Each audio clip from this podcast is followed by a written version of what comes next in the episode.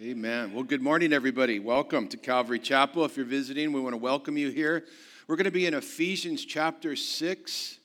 Ephesians chapter 6, as we are coming close to wrapping up this wonderful book. I hope it's been a blessing for you. Ephesians chapter 6. While you're turning there, a little announcement. How many of you uh, listen to Amir Tsarfati? Oh, awesome. Okay, so he's going to be coming here and speaking February 5th. Okay? So, yeah, exciting. I'm excited.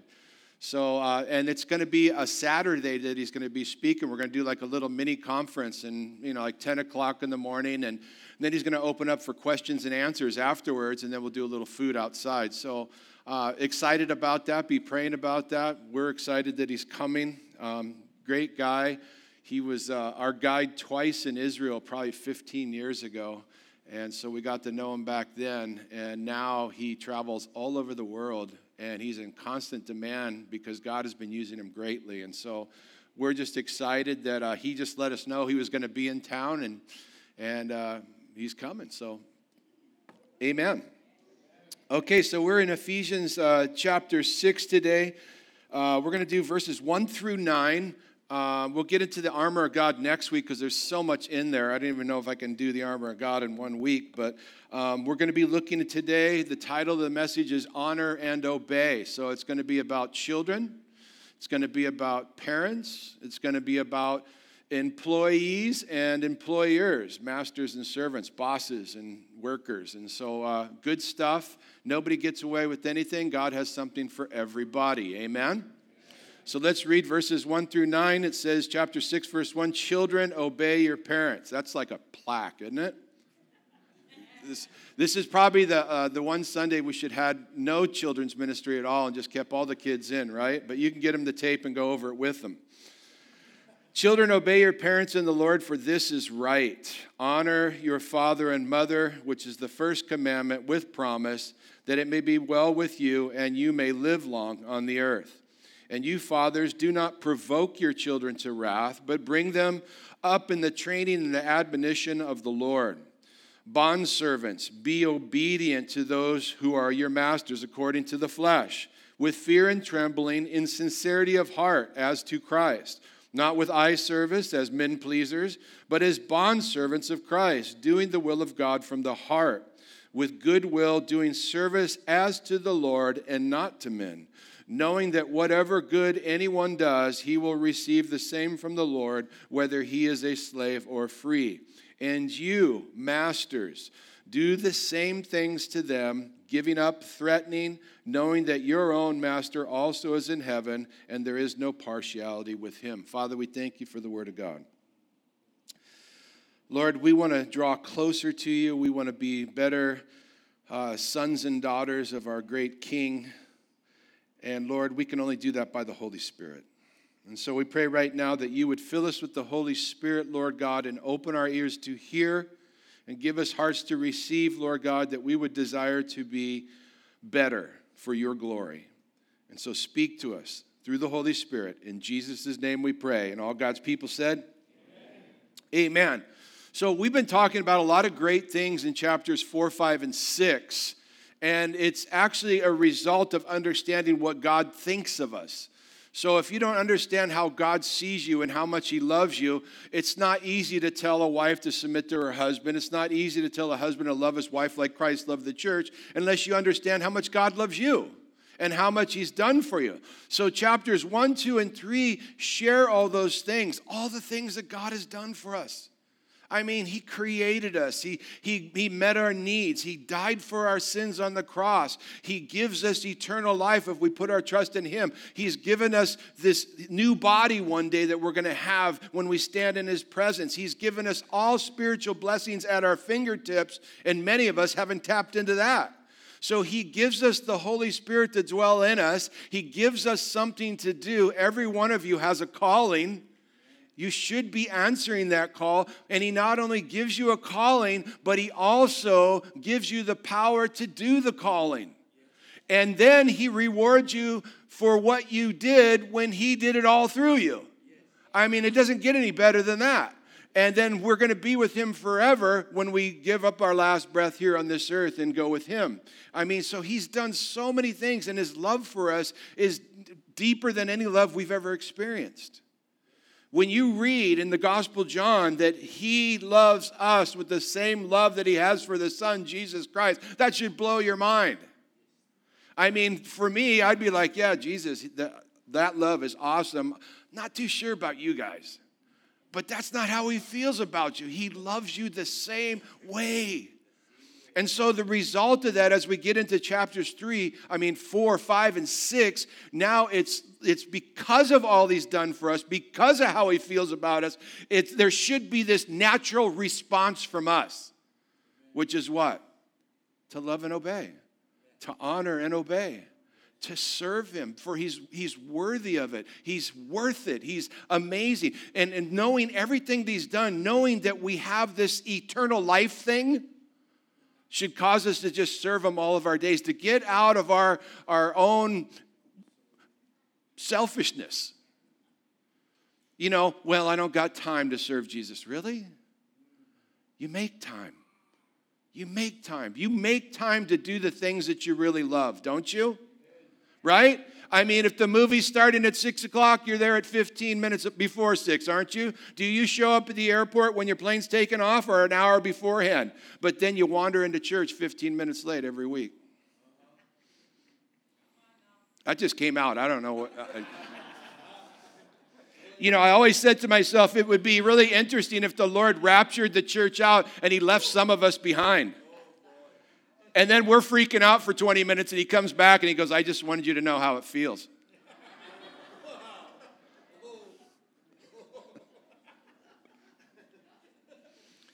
but the result of all that God has done for us produces love in us love for Him, love for one another produces us to be other centered and not self centered. It, it, it, brings about grace in our life and forgiveness. It causes us to be kind and, and humble. It, it allows us to think better of other people and be more concerned with others than ourselves. And then it, he talks about us striving for unity, that we're, we are in this together, guys.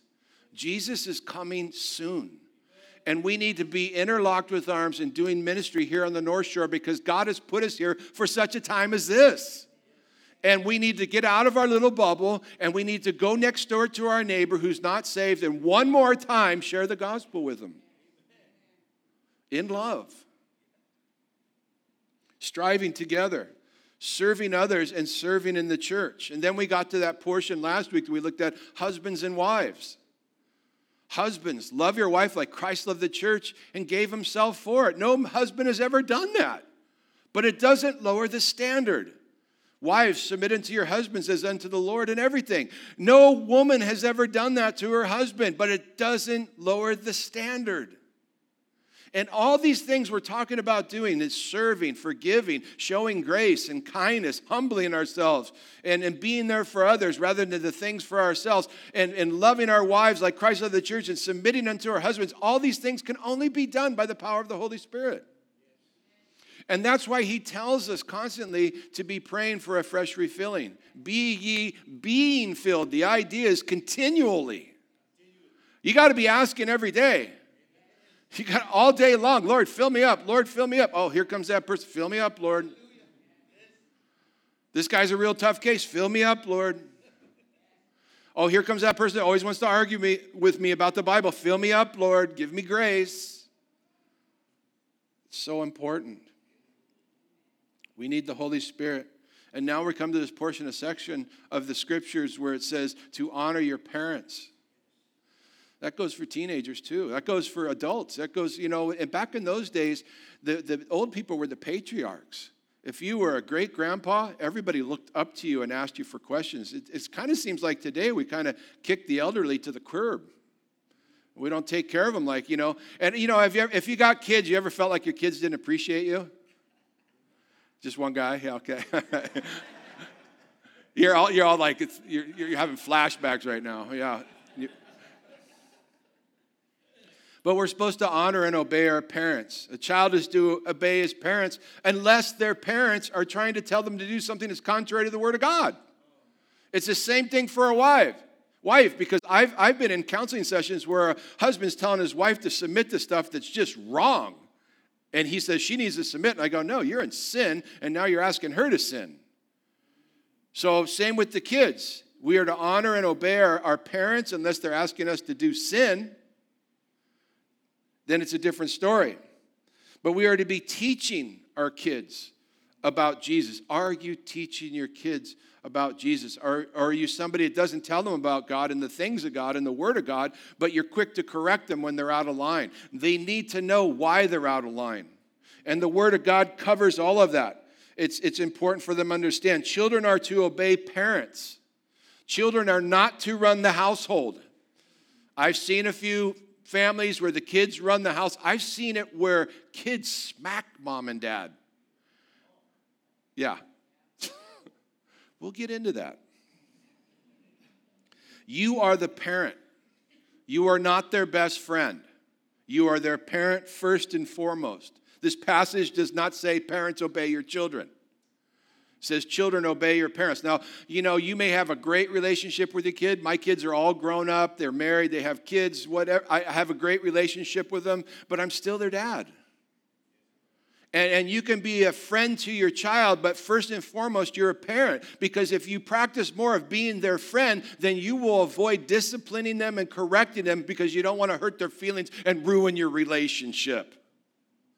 How many times have you ever had your kids say, I'll never talk to you again? And then I look at them and I go, I'm fine with that.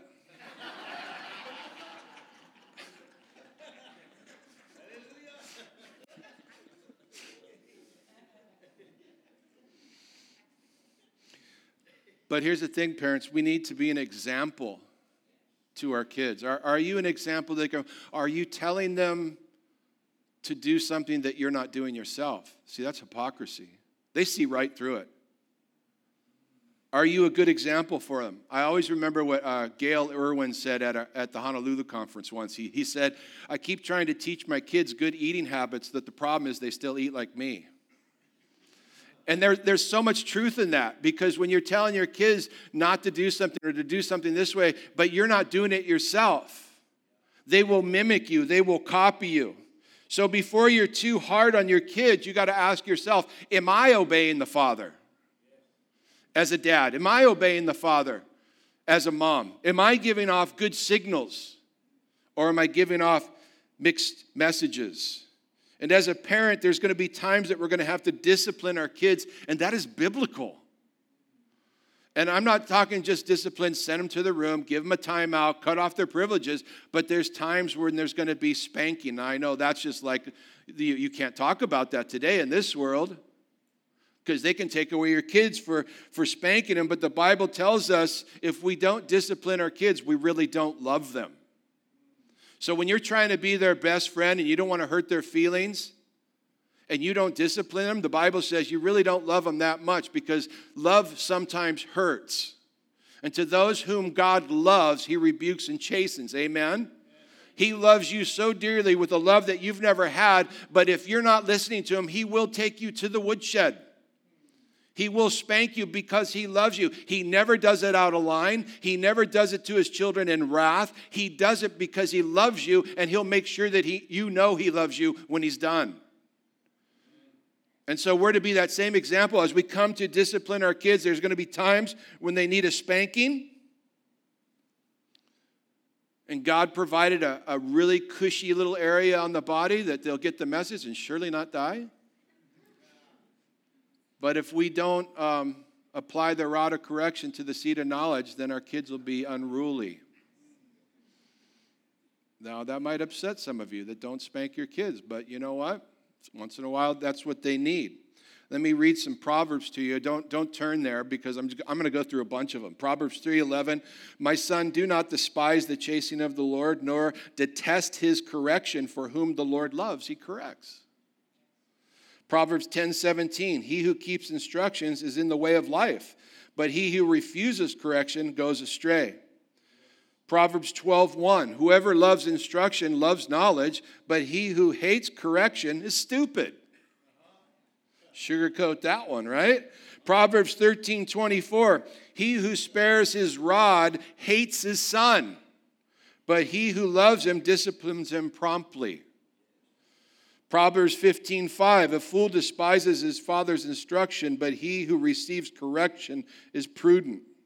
Proverbs 22 15. Foolishness is bound up in the heart of a child. The rod of correction will drive it far from him. Are you getting inspired? Proverbs 23 13. Do not withhold correction from a child, for if you beat him with a rod, he will not die. You shall beat him with a rod and deliver his soul from hell. The word there in the Hebrew is Sheol, so you're supposed to beat the Sheol out of him. Now, I'm not talking abuse, all right? I'm not talking abuse. I don't think you should ever hit your kid in the head or smack him in the face. We've all messed up, probably, right? I mean, I can remember driving, having all the kids in the back, car seats, and you know, jumping all around and going off. He looked at me. Oh, she touched me. He pinched me. Ah, and you're just like driving, just whacking everybody, right? Why'd you hit me? I didn't do anything. Well, that's for what you're going to do, right? So, you know, we've, we've all probably slipped up. I want to encourage you that um, if you're really heated over something your kids have done, um, you take a time out before you correct them, discipline them, so that you don't do it in anger, so you don't do it in fury. Send them to the room, make them think about it, give them some time. But there comes a time when, you know, your kids need to be spanked. Proverbs 29 15 says, The rod and rebuke give wisdom, but a child left to himself brings shame to his mother and father, right?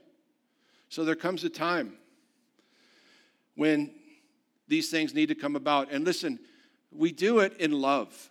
You got to make sure that when you discipline your kids, they understand why you're doing it. And then after you discipline them, you make sure they know that, that you love them, okay? That's important to do. Our job as parents is to teach them not to sin, right? You don't have to teach your kids to sin. They already know how to sin, amen?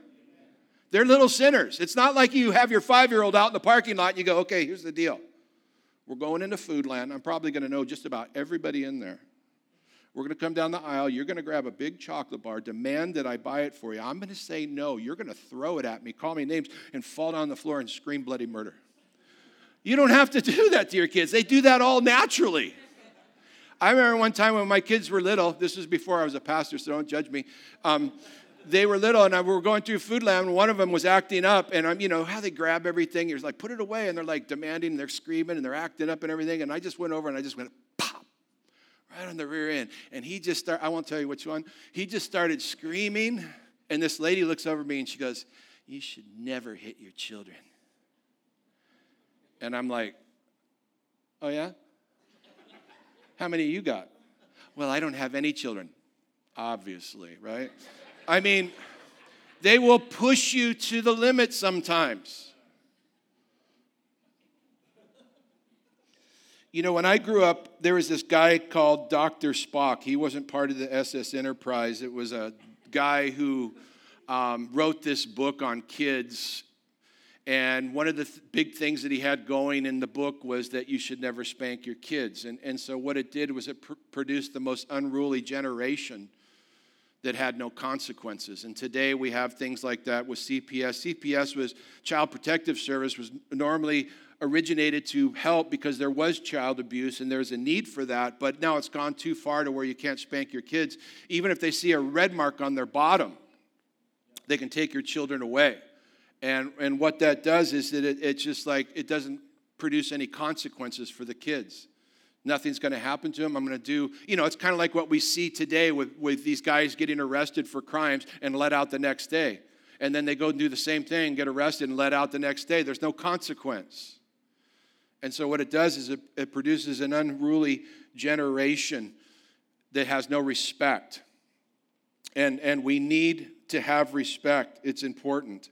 Uh, for our elders, for uh, men and women in service. Um, we need to teach that to the kids, and it's your obligation as a parent to teach them about the things of God and teach them to respect their elders and others, to be others centered and not self centered. So he tells them to obey your parents. And then in verse 2, he says, Honor your father and mother, which is the first commandment with a promise that it may be well with you and you may live long on the earth. So this is a quote from uh, the Ten Commandments, Exodus chapter 20, verse 12, Deuteronomy 5:16, and there's some other places. Colossians has it in there too. It's the fifth commandment. It's the uh, the first four deal with our relationship to God. The last uh, six deal with our relationship with man. And, and the commandment, the fifth commandment, is to honor thy father and mother. And it comes with a promise of long life. What, what does that have to do? Because in those days, um, if you disobeyed your parents and you wouldn't listen to your parents, they, they would take you to the elders at the gate or the priests, the leaders of the, the, the, group and say, listen, this is my son. He's rebellious. He's, he calls us names. He won't treat us right. Won't do anything. And then they'll say to him, is this true? And he goes, yeah, what of it? What do you care? And who are you guys to tell me what to do? They go, oh. And so everybody would pick up rocks and stone him. Now, I imagine that woke up the kids in that little village, right? You know, when they see someone they hang out with get stoned for disobeying their parents. That was a real thing. So, this, this this first commandment that came with a promise of long life, there was really a, a reason behind that because in Exodus 21 15, it says, He who strikes his father or mother shall surely be put to death. Verse 17 in Exodus 21 says, He who curses his father or his mother shall surely be put to death. I thank God for his grace today. Amen. Or we would have a lot less children, probably. I mean, can you imagine doing it like in those days? That'd be pretty crazy. But God shows us grace. And God was really firm on kids being respectful and obedient.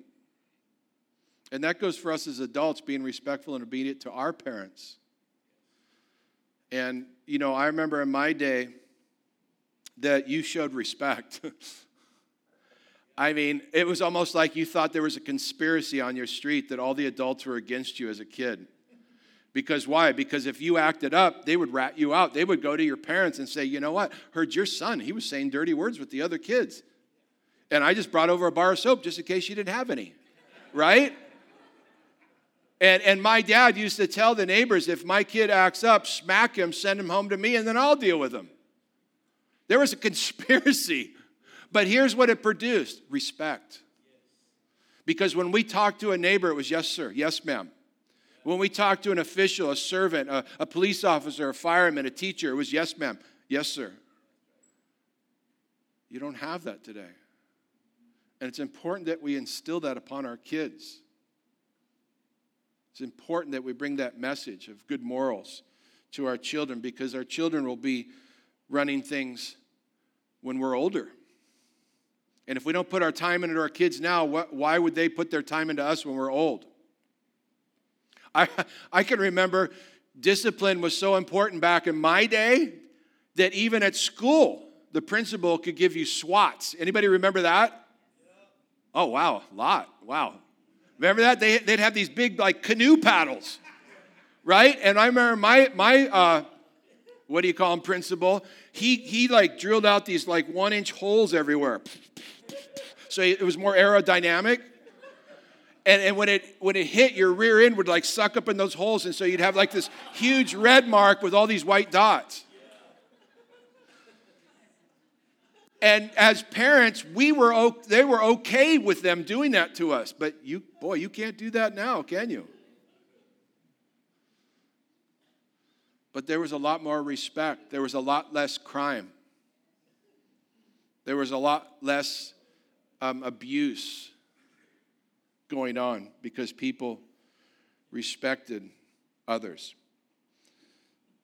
And you know, Jesus wouldn't give us something to do that he wouldn't do for, do for us to give us an example. Jesus honored and obeyed his earthly parents. Did you know that?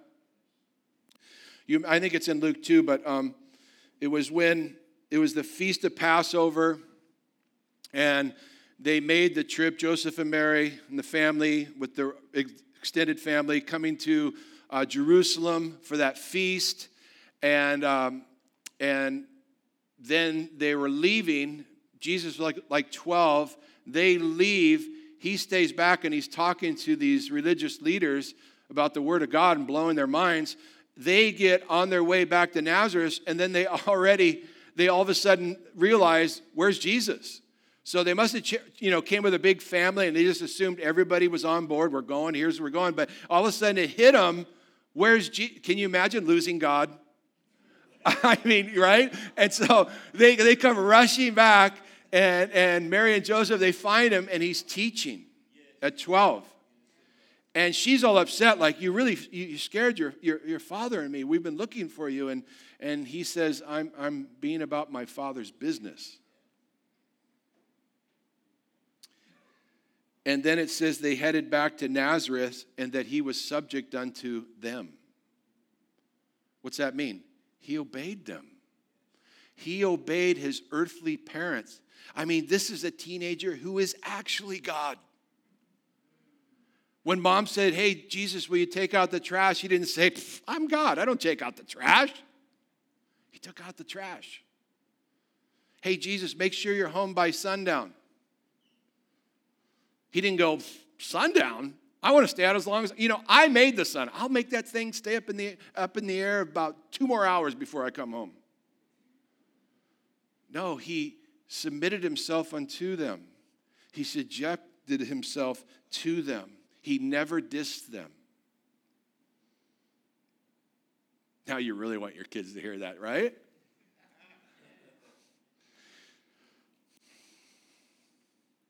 Here's the problem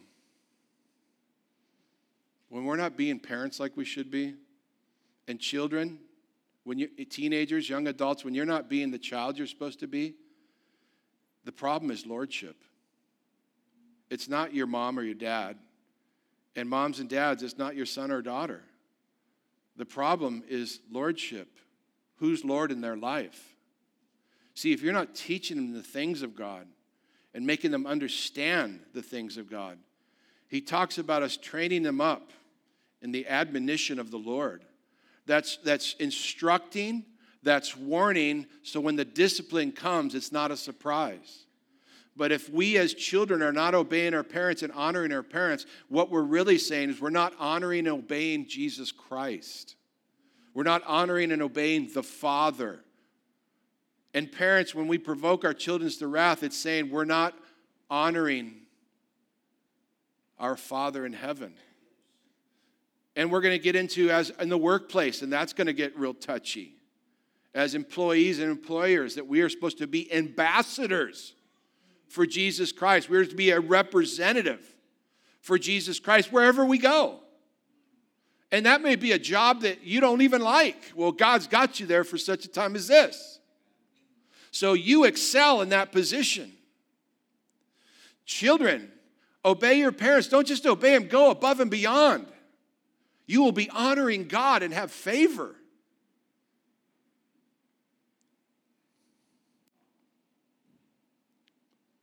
He said in verse 4 You fathers do not provoke your children to wrath, but bring them up in the training and the admonition of the Lord. We need to speak life into our kids.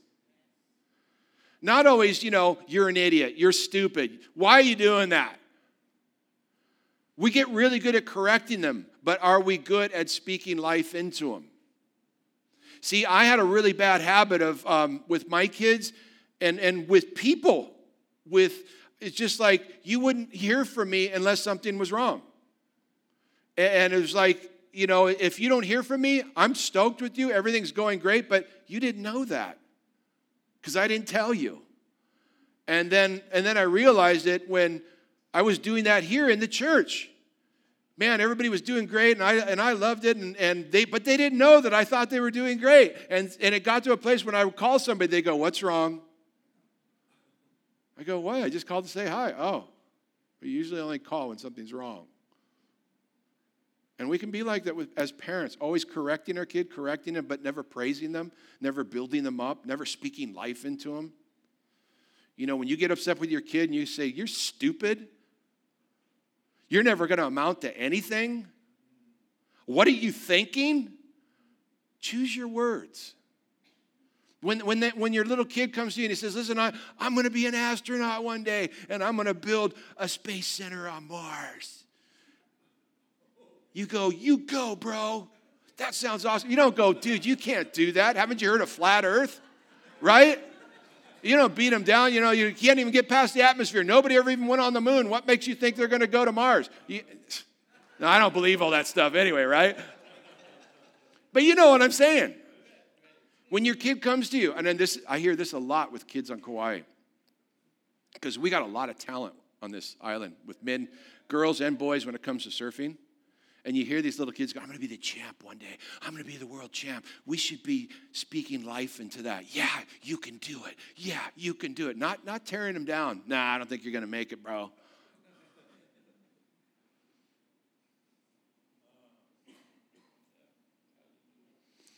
See, because when we say things like to them, I don't think you can ever be that. That's going to be too hard of a goal. You need to change your goals. We're, we're actually provoking them to wrath. When we say that they're stupid, when we tell them that you're never going to amount to anything, you're going to be a loser just like your father, we're provoking them to wrath. We are to instruct them and to warn them that's really important because if you don't teach them right from wrong, so when you do discipline them, they don't fully understand.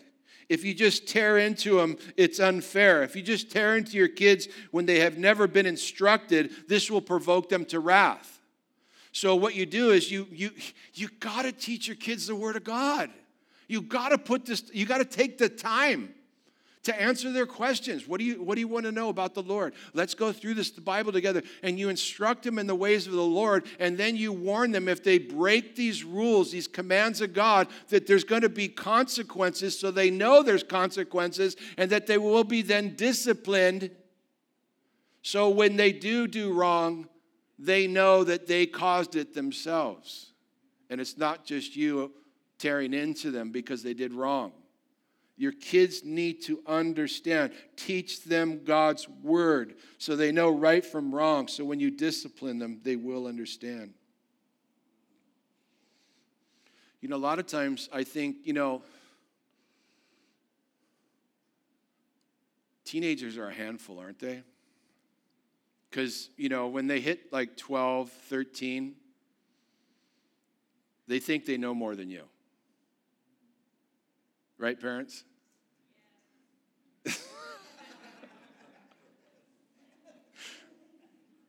and they really do. You know, it's not till they're like late 20s that they go, maybe dad knows something. And then they get in their late 30s and, like, you know, dad knew a thing or two. And then they get in their late 40s and go, dad knew some stuff.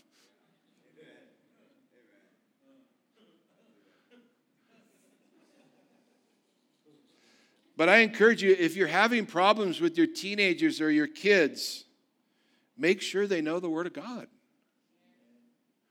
Make sure that they're not offending you, but they're offending the Lord by their actions. That their disobedience unto mom and dad is really a disobedience to the Lord, and it's a lordship problem. You need to make sure your children are saved born again. Well, they grew up in the church. That don't mean nothing. I'm more worried about the kids that have been grown up in the church than I am for the unbelievers out there because when you talk to kids out there about Jesus, they just they just, they can just turn right to the Lord in a moment. But a lot of times kids that grow up in the church this is all they know. They know they know they know how to speak Christianese. They know all about Jesus. They know how to answer everything that you're saying. but until they turn their lives over and make that commitment and be born again, they're not saved. Make sure they know the Word of God, that they're saved, that they're filled with the Spirit, and that will solve your problem. Talk to your kids about being filled with the Spirit. Because when they get their lordship right, guess what? Everything's going to be right between mom and dad and them. And everything's going to be right with us, not provoking them to wrath. It's important. This world is so hard on kids. This is a crazy generation. You know, I remember when I started to complain about the things and growing up was hard, and my dad would say, Well, you know what? It was the same thing in our day. And then his dad would say, It was the same thing in our, you know what I'm saying? This ain't something new. I went through it, grandpa went through it, great grandpa went through it. It's just part of life. And then my youngest, who's 22, when I tried to say, Yeah, yeah, yeah, this is just how it is, he said, No, it's not. He goes, This generation is like no other generation. You know what? He's right. Because this generation of kids from five and up walk around with computers in their pockets. They no longer are learning about life through mom and dad, they're learning from Google. And social media devastates people and destroys teenagers. Suicide rate is higher than ever before amongst teenagers because Google is telling you how you should look and how you should act. And if you don't measure up, you're this or that. And people and kids are destroying one another on social media, spreading lies and rumors that, that aren't true, and, and just destroying the reputation of other kids and, and causing those kids to be isolated and, and suicidal. This is a crazy generation. So, more than ever before, we need to be pouring into our kids, amen? We need to be teaching them about the things of God. We've been meeting here Wednesday nights and we're doing prayer and worship. It's been amazing and breakthroughs that are happening, but we are praying for our children because this next generation is so crucial because Jesus is coming soon and we need to pass the torch off to our kids and know that they're going to go on for Jesus. And so, children, obey your parents, honor your parents. Parents, Train up your children in the ways of the Lord so when they're older, they won't depart.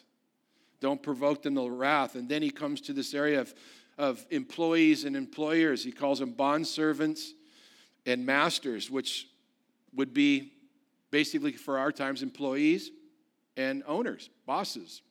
Bond servants, be obedient to those who are your masters according to the flesh with fear and trembling in sincerity of the heart as to Christ, not with eye service as men pleasers, but as bondservants of Christ, doing the will of God from the heart, with goodwill doing service as to the Lord and not to men, knowing that whatever good anyone does, he will receive the same from the Lord, whether he is a slave or free. That's good, that's good advice right there by the Lord. So you're in a job. You're not in that job for your boss, you're in that job for Jesus and you're an ambassador for Christ. So you're representing Him. Are you doing your job? That's a big question for all of us. He says, not with eye service, not with men pleasing. You know, you know those guys that work at your work that they're, they're slouchers. But when the boss shows up, they're like, oh, cleaning over here, boss. Yep, doing this. What can I do for you? You know? And you're like, who is this guy? And as soon as the boss is gone, he's what? On his phone. Beep, boop, beep, boop, beep. You're hired for a job. You're not hired to go on Instagram, check your social media, surf the web. You're hired to do a job. You've agreed to do the job for a certain amount of money. I encourage you, go above and beyond. People tell me I hate my job. I go, go above and beyond and watch who gets promoted next, the person that goes above and beyond. Well, you know, they won't let me share Jesus. You didn't get paid to share Jesus. You got paid to do a job to be a living example of Jesus. You know, when I hear people say, well, you know, I got fired because I was sharing the gospel, just suffering for Christ. No, you're suffering because you were stupid. I'm serious. He didn't hire you. If you got an unbelieving boss, if you got a believing boss that lets you share the gospel, praise the Lord. But if you got an unbelieving boss who pays you to do a job, and, and instead of doing the job you're being paid for, you're sharing the gospel, you're not being a good example of Jesus Christ. That sounds weird, doesn't it? But it's true. See, you want to be an example. You want to go above and beyond in your job so your boss will see Jesus in you and give his life to the Lord. And then let people share during work time. Your job is to do your job on your break and your lunch hour and after hours, you share the Lord of God, the Word of God. You share Jesus. You know, it's like when Peter tells wives who can't reach their unbelieving husbands, stop talking. Ah, I'm telling him about Jesus. I, I put a track in his sandwich. So when he bites in, he gets the track. I crank up the religious station on the radio for him, you know. So it goes, boom, Jesus, repent or perish, you know. And stop. Peter says, stop telling him, start showing him. That's what God's asking us to do at the workplace. And he even says that for the bosses. The bosses, you should be a reflection of Jesus Christ. If you're an owner of a business, your employees should be stoked with you. And if you don't like your job, understand that God put you there for such a reason. We're pilgrims passing through, right? I hate my job. Is everybody saved? No. Well, then that's why you're there.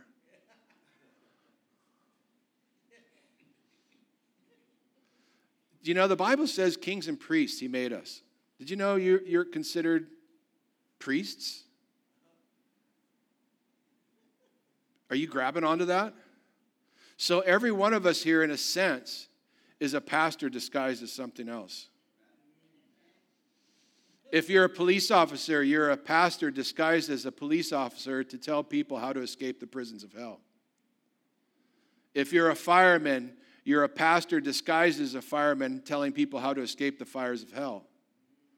If you're a teacher, you're a pastor disguised as a teacher to teach them the Word of God. If you're a surfboard shaper, I got nothing. Oh,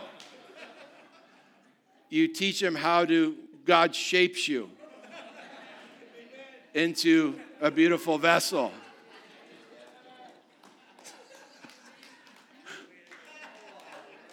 We better close in prayer.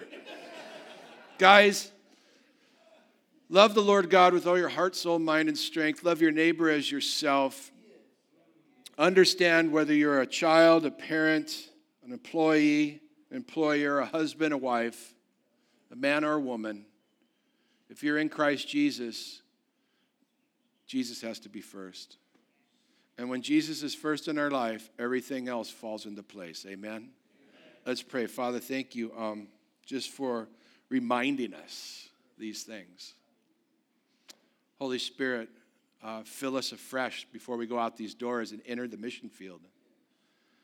That you would guide us and lead us, you would be a lamp unto our feet, a light unto our path. We just surrender all to you. In Jesus' name, amen. God bless you guys.